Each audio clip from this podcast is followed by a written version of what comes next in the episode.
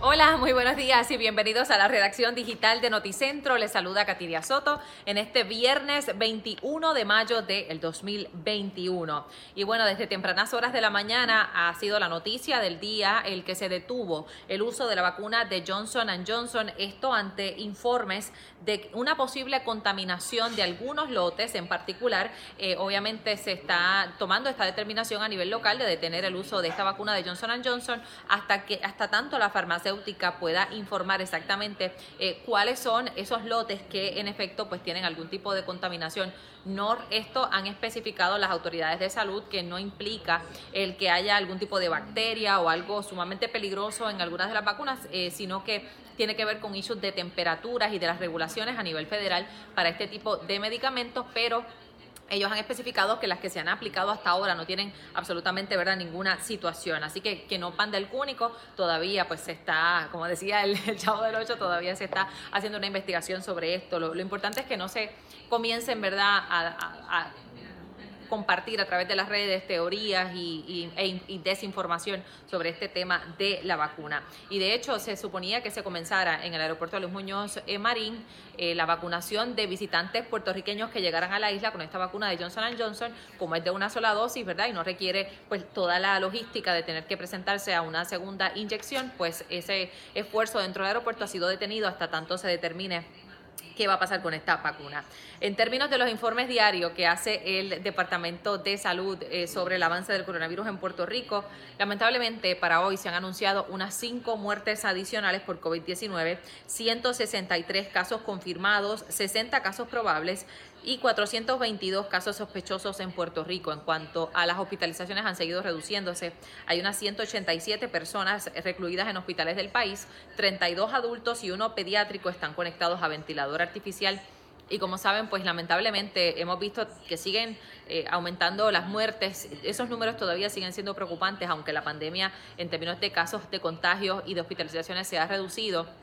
Y es que, pues, como vemos, ¿no? Muchas personas que lamentablemente terminan teniendo que ser conectados a ventiladores. Y bueno, aunque el gobernador Pedro Pierluisi, eh, pues, aprobó la mayor flexibilización de restricciones por la emergencia de COVID-19, pues, por supuesto, siempre hay, ¿verdad?, voces que reaccionan a favor y en contra. Sí, por supuesto, para muchos ha sido un alivio el tema de que se eliminó el toque de queda, ya no habrá un espacio particular donde la gente tenga que estar en sus casas.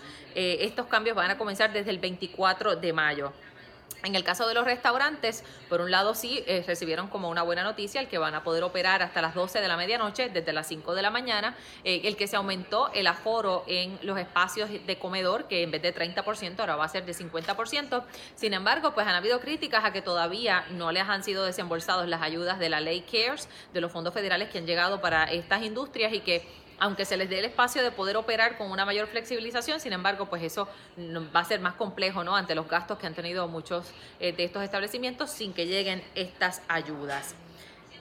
De hecho, otra de las determinaciones de esta nueva orden ejecutiva es el retorno a operaciones en los coliseos del país, eh, donde podrán operar con un 30% de capacidad. Se dice que aquellos que vayan a atender eventos tendrían que hacerlo con una prueba negativa, pero si usted está vacunado va a poder ser uno de ese 30% sin que tenga que presentar esa prueba negativa de COVID-19. También pues de alguna manera eh, relajando las restricciones a aquellos que sí han cumplido con esa responsabilidad de vacunarse contra el COVID-19. Se espera de hecho que sea Gilbertito Santa Rosa, el caballero de la Salsa, el primer artista que se presente en la plaza más importante, ¿verdad?, de conciertos de Puerto Rico, que es el Choliseo. Así que estaremos atentos a lo que suceda. Esta orden tiene una vigencia de dos semanas, así que también nos imaginamos que muchos de estos eventos que se planifiquen pues serán a corto plazo a la espera de qué puede pasar en una próxima orden ejecutiva.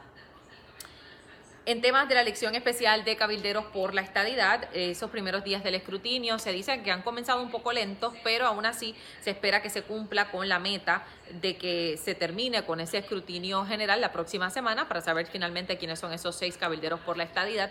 Así lo informó el presidente de la Comisión Estatal de Elecciones, Francisco Rosado Colomer.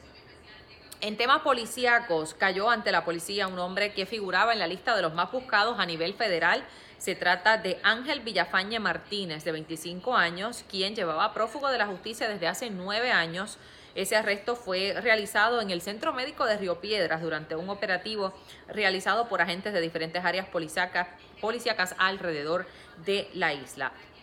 Bueno, en temas internacionales de lo que está pasando en otras partes del mundo, eh, o más bien en los Estados Unidos particularmente, el presidente Joe Biden ha firmado un proyecto de ley buscando que se prohíba los crímenes de odio contra la población asiática. Y es que, como saben, lamentablemente se comenzó una campaña de odio hacia esta comunidad eh, de estos países asiáticos porque eh, pues el origen del coronavirus se dio precisamente en la ciudad de Wuhan, en China, y desde entonces, lamentablemente, pues hemos visto cómo esos crímenes de odio hacia esa comunidad en particular han aumentado y pues ese proyecto de ley lo que busca es facilitar que se pueda procesar estos crímenes de alguna manera y que se establezca una campaña de orientación de por qué, ¿verdad? No... Eh, dirigir campañas de odio ni crímenes de odio hacia una comunidad como esta, porque al final, pues evidentemente sabemos que, que este tema eh, no, no es algo que se pueda definir en una sola nación. En el tiempo, pues bueno, va, el fin de semana va a estar brumoso, va a haber calor, eh, calidad de aire moderada, así que aquellos que quieran realizar actividades al aire libre y que padezcan de enfermedades respiratorias, pues deben tener mucha precaución.